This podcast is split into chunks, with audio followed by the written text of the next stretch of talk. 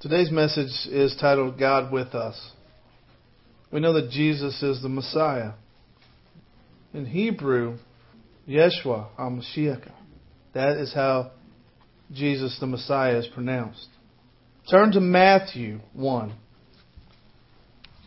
18 through 25. Matthew chapter 1, verses 18 through 25.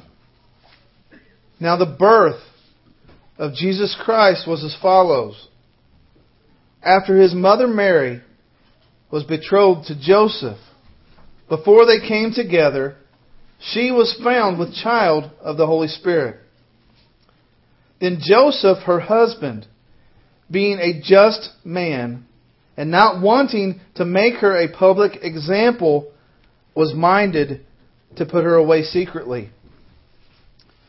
So here was Joseph eager and ready to start his new life with his young wife Mary. Things that they had all planned out for their lives. Looking forward to accomplishing these things together. But God had a greater purpose for their lives, just as He does yours. Joseph's dreams were all shattered when this bombshell was dropped upon his head he finds out that his virgin, betrothed, promised wife is now pregnant. How? Why? Who?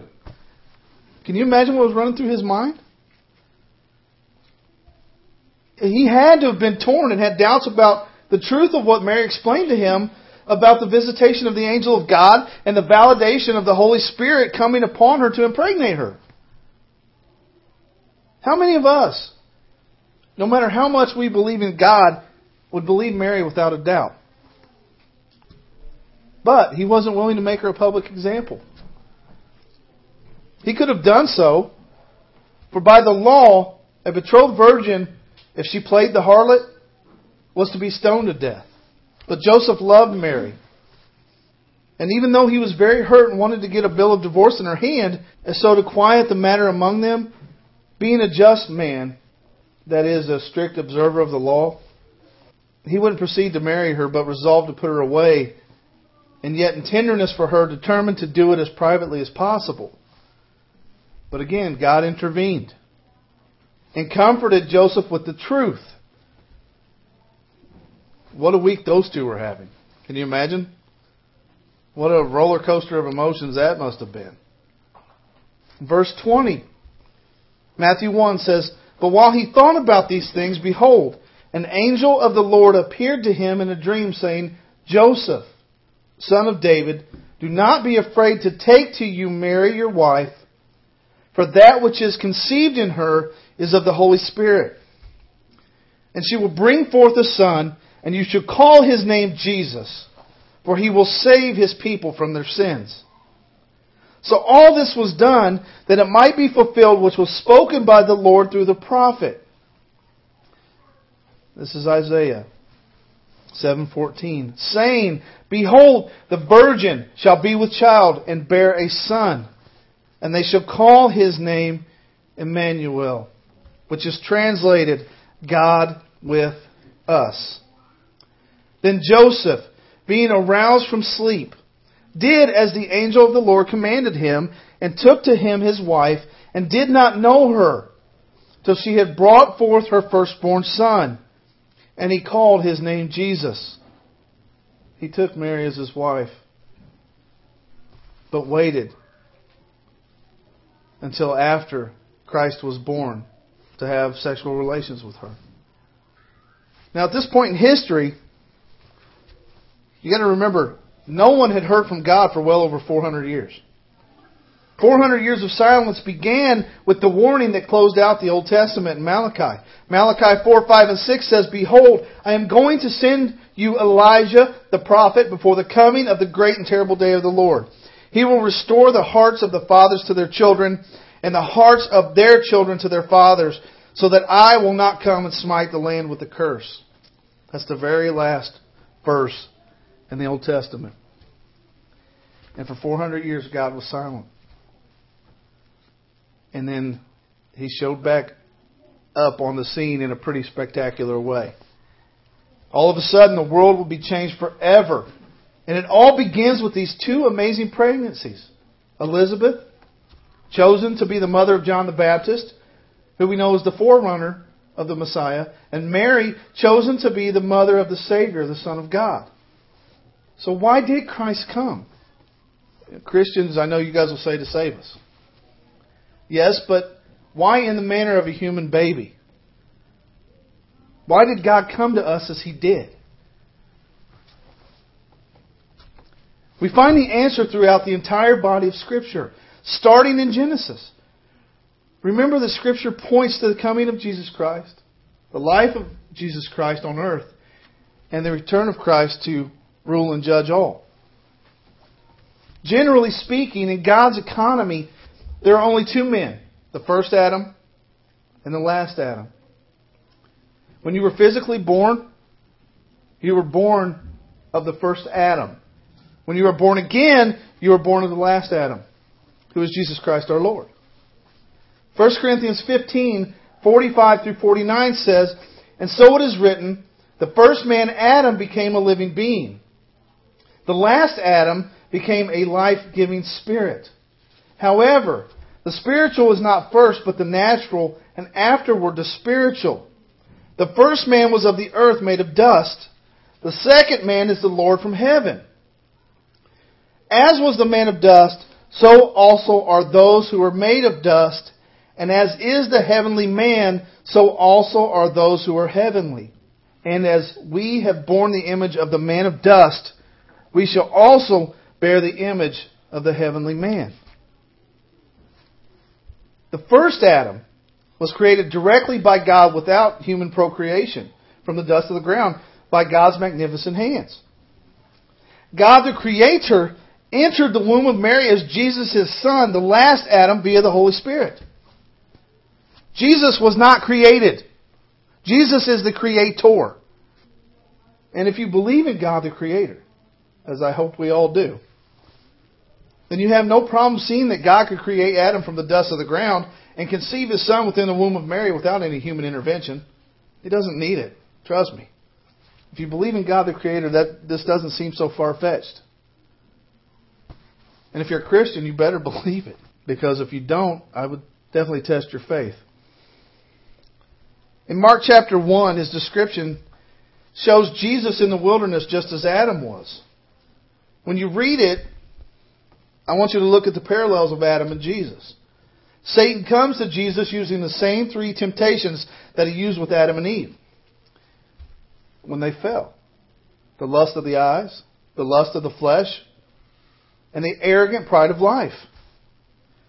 Jesus and Adam were both without sin. But we know Adam, however, fell, and that sin caused death to come upon mankind. We needed someone to save us from sin and death, and the one who conquered both is the last Adam, who is Jesus, the Alpha and the Omega. Adam and Eve knew after they had sinned, they needed to be saved. So what did they do? They sewed fig leaves together, trying to cover their iniquity, their guilt, and their shame. In the same way, fallen man will always try to justify himself before a sinless God with good works.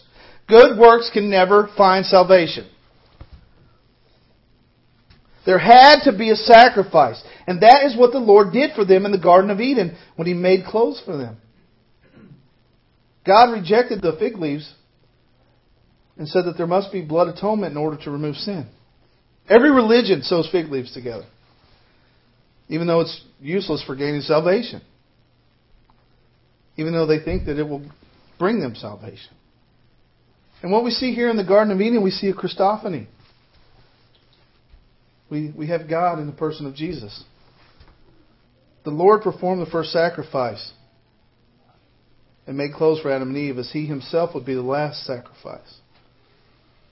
Christ fashioned coverings for them from the skin of the first sacrifice, and we know that Adam, Eve, and their offspring performed blood atoning sacrifices to God from then on. The proof of an acceptable sacrifice is shown again with their own first two children. The heart wrenching story of Cain and Abel. And we know that Cain, his offering was not acceptable. Abel's was, and we know what happened after that. John 1:14 says, "And the word became flesh and dwelt among us. And we beheld his glory, the glory of the only begotten of the Father, full of grace and truth." The Lord God of the Old Testament became Jesus Christ in the flesh. This means that Jesus is God of the Old Testament. The New Testament, forever eternal. Sadly, this is a fact that most people they don't understand. They don't understand that Jesus is God. Jesus has been God. Jesus always will be God. And the most conclusive evidence of this is in scriptures, of course, and it comes from Jesus' own words. He says in John 1:18, "No one has seen God at any time. The only begotten Son who is in the bosom of the Father, he has declared him." And also Paul states in uh, Colossians 1:15 through 17, "He is the image of the invisible God, the firstborn over all creation. For by him all things were created, that are in heaven and that are on earth, visible and invisible, whether thrones or dominions or principalities or powers. All things were created through him and for him. And he is before all things, and in him all things consist. Jesus has always been. And the Lord Jesus has always been the Father's representative here on earth, appearing for him and as him. Jesus came that the world might see God in him see Him as God, and believe in Him through Him. And we know in the Old Testament, Jesus Christ appeared in many ways and at many times. Hebrews 1 1 through 3 says, God, who at various times and in various ways spoke in time past to the fathers by the prophets, has in these last days spoken to us by His Son, whom He has appointed heir of all things, through whom He also made the worlds, who being the brightness of His glory and the express image of his person. And upholding all things by the word of his power, when he had by himself purged our sins, sat down at the right hand of the majesty on high. Anytime you read the scripture, the Lord is walking. Remember when Moses, the Lord would show up at the tent? This is Jesus. He is God's representative on earth. God is a spirit.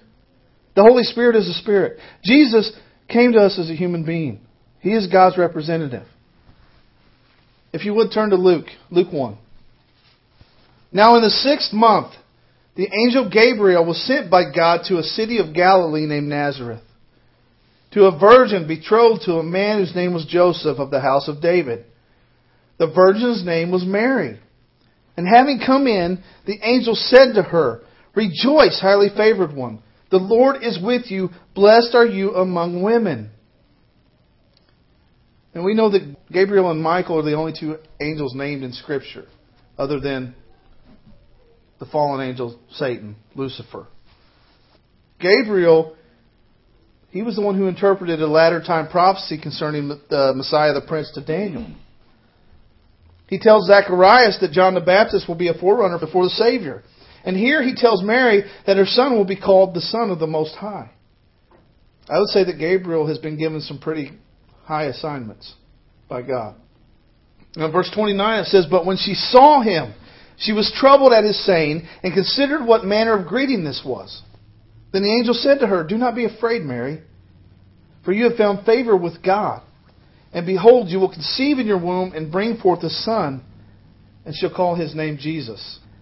He will be great, and will be called the Son of the Highest, and the Lord God will give him the throne of his father David and he will reign over the house of Jacob forever, and his kingdom there will be no end. Try to put yourself in Mary's shoes for just a second. Can you imagine the thoughts and emotions that were. This is one of the most momentous points in all of history. And this young teenage girl is given this task of God that you are going to carry my son who will save the world. And this is a teenage girl. Can you imagine how she felt? Along with the other emotions that teenage girls go through. And this had to have been very overwhelming for her. And the first thing that she asked, how?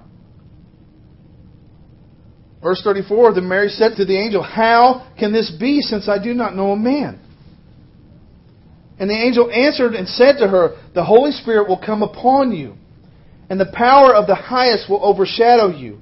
Therefore, also, that Holy One who is to be born will be called the Son of God. Now, indeed, Elizabeth, your relative, has also conceived a son in her old age. And this is now the sixth month for her who was called barren. For with God nothing will be impossible. There was her comfort.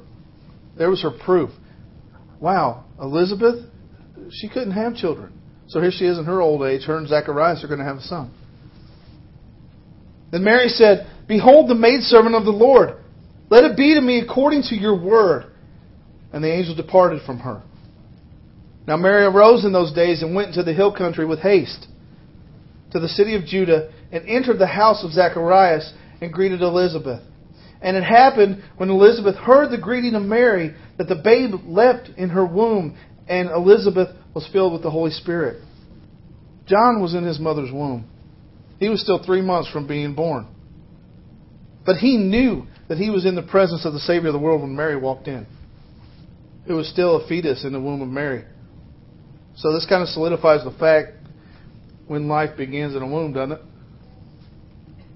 Verse 42. Then she spoke out with a loud voice and said, Blessed are you among women, and blessed is the fruit of your womb. But why is this granted to me that the mother of my Lord should come to me? For indeed, as soon as the voice of your greeting sounded in my ears, the babe leaped in my womb for joy. Blessed is she who believed, for there will be a fulfillment of those things which were told her from the Lord. This is why it makes sense that Mary went to stay with Elizabeth and Zacharias. They believed in the honor bestowed to her by God because the same thing had been done for them.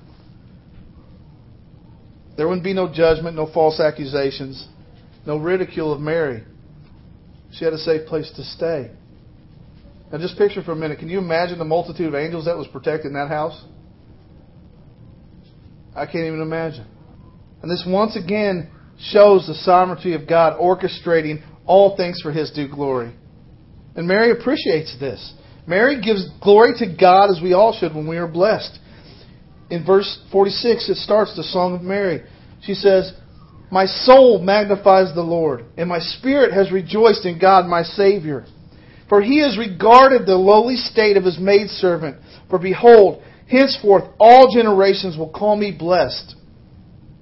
For he who is mighty has done great things for me, and holy is his name.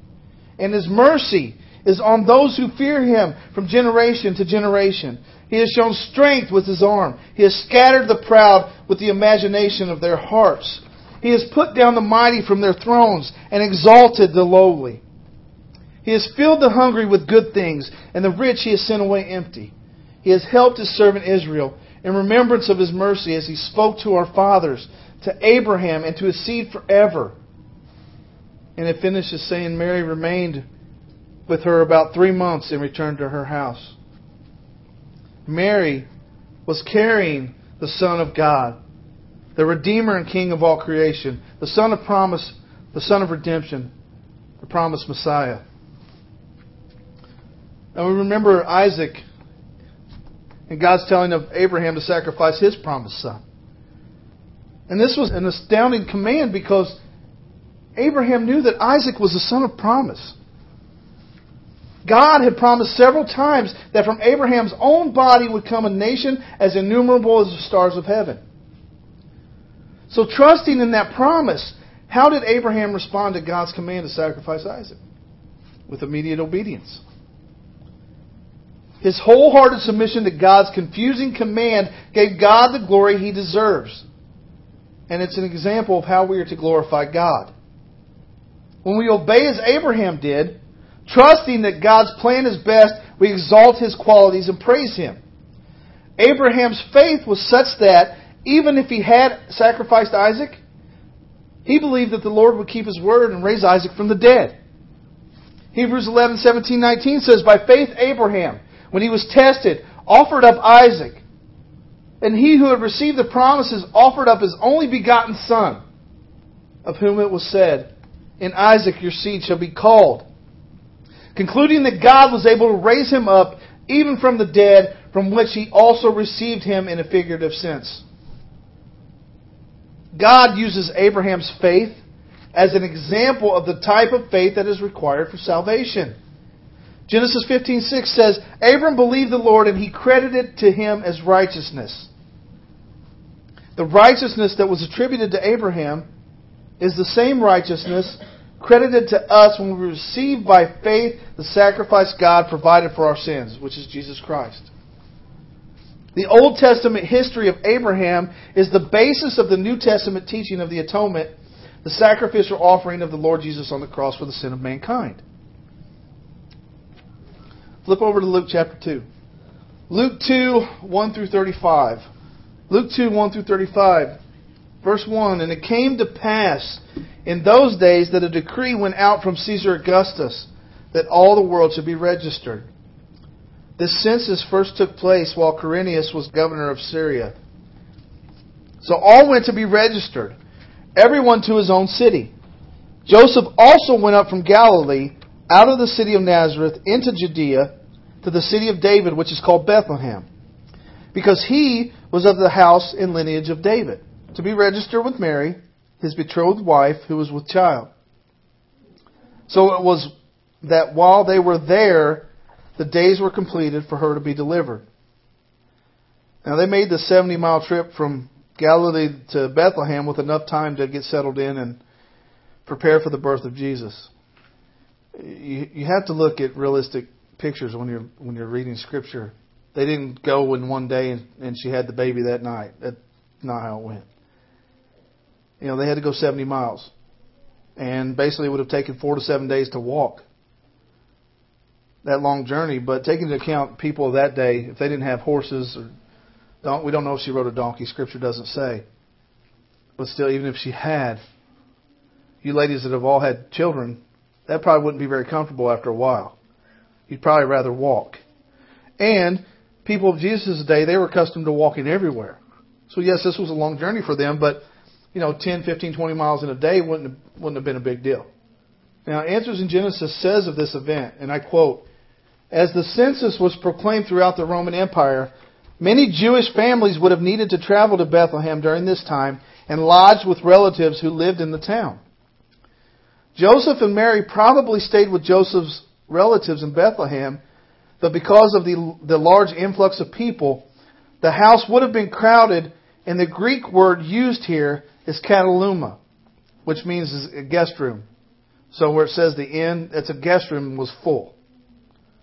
Consequently, Joseph and Mary would have been relegated to living in the lower level of this house.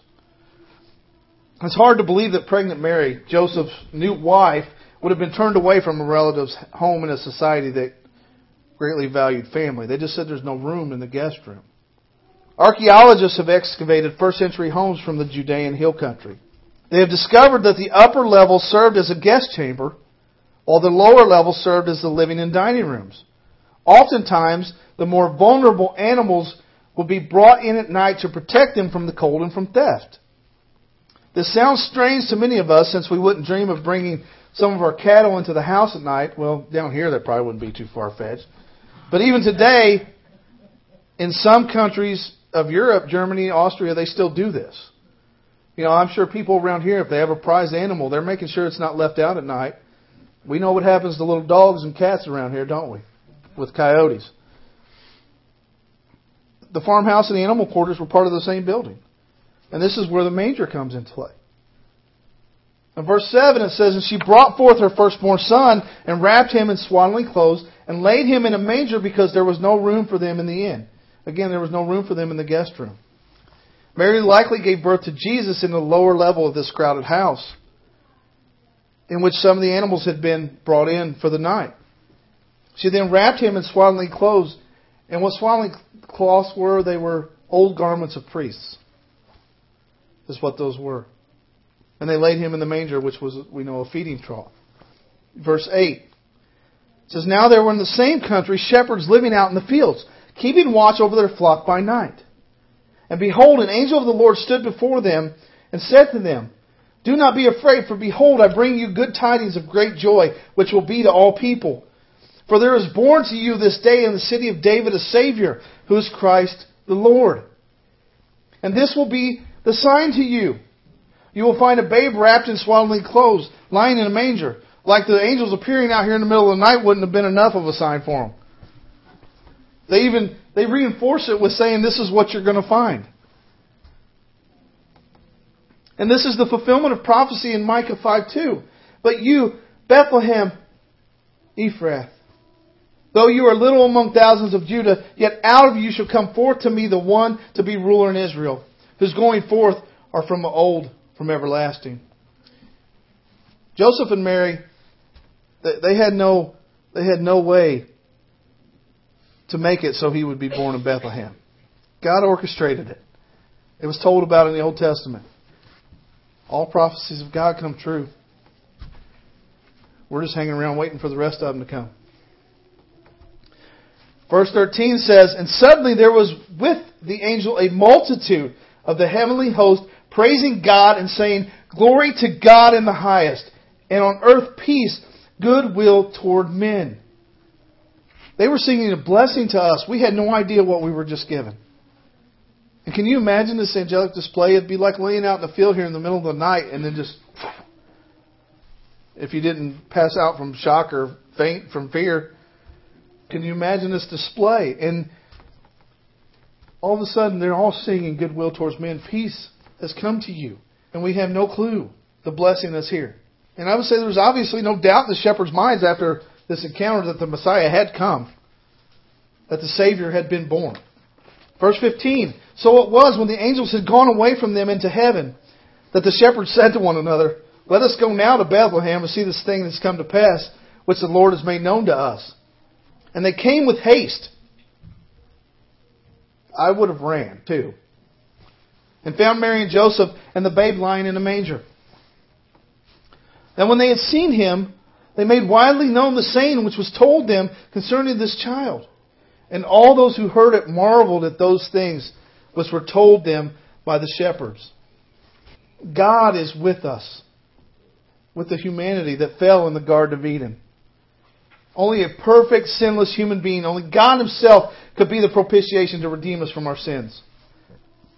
Animal sacrifices covered the sins of the people. Jesus Christ was the final sacrifice that conquers sin and death for all people. In Exodus 3:14, God said to Moses, "I am who I am." Now, if I were to go on a missionary journey and took some of you with me and to some other people, and we came across an indigenous tribe that had never seen any other people in the world, you know, here's here's this group of white and black men and women, and we're just standing here and uh, they're looking at us and they'll say, Who are you? You know, I could explain to them that we are just like them, it's just our skin color is different. I could prove that we're the same, that there are others like me, there's others like them. But with God, when Moses asked him, Lord, who are you? What is your name? There was and is no comparison. God said, I am who I am. We are not like Him. Jesus made us like Him with what He accomplished on the cross. Someone had to die to pay the price for offending the holy and powerful God. So in His ultimate and unfailing love, He and only He could do it and did it for us. For you. God is good. He is the definition of the word good. We are not good. At all. No matter how good we think we are. The vile things, the evil, the wickedness that comes upon us. We're not good. But what would a good and perfect God do with wicked, sinful humans? Because we know that His love and His holiness cannot dwell with sinful creatures. He could have destroyed all of us. He could have. But in His love, He preserved us and eventually came down as a baby in a feeding trough. His Son Emmanuel to save what was eternally lost, that is the human race. Why do people reject this truth? Does truth cease to be truth if you refuse to accept it? Maybe in your own world for a short while. But eventually the truth will smack you in the face whether you like it or not. One day you will have to stare the truth of God in the face because your soul's at stake. That's why Jesus came. He is that truth. You know, at the temple, Simeon sees God's salvation. He sees this truth. In Luke 2, 25 through 35, he says, And behold, there was a man in Jerusalem whose name was Simeon. And this man was just and devout, waiting for the consolation of Israel, and the Holy Spirit was upon him. And it had been revealed to him by the Holy Spirit that he would not see death before he had seen the Lord's Christ. And we don't know how long he was told that and how long he had to wait. But by his answer, it seems like it was a while. So he came by the Spirit into the temple. And when the parents brought in the child Jesus to do for him according to the custom of the law, he took him up in his arms and blessed God and said, Lord, now are you letting your servant depart in peace, according to your word. For my eyes have seen your salvation, which you have prepared before the face of all peoples, a light to bring revelation to the Gentiles and the glory of your people Israel. And Joseph and his mother marveled at these things which were spoken of him. Then Simeon blessed them and said to Mary his mother, Behold, this child is destined for the fall and rising of many in Israel, and for a sign which will be spoken against. Yes, a sword will pierce through your own soul also, that the thoughts of many hearts may be revealed. That is why God came to us in the lowliest of circumstances, wrapped in swaddling clothes, born for the sole purpose to die for the love of His creation so that they could be with Him for eternity. Born to show them the image of God through His Son. Born to show us how to live, to serve, and to love. God did all of this for you because of His immeasurable love for you. God loves you that much. Jesus Christ, Son of Mary, Son of God, the God man, died for your sins because of that love. The virgin birth was the means God chose to bring His Son into the world so that He could defeat death, hell, and all evil, dying a substitutionary atoning sacrifice for our sins. Such that we might inherit the free gift of eternal life simply through our trust and belief in Jesus Christ. We pay no price compared to the price that He paid. All we have to do is believe and trust Him. If you don't trust Him and believe in Him today, there's no greater gift. There's no greater decision. People want to give themselves a Christmas gift. Give your heart to Christ. Jesus was born so that we did not have to die.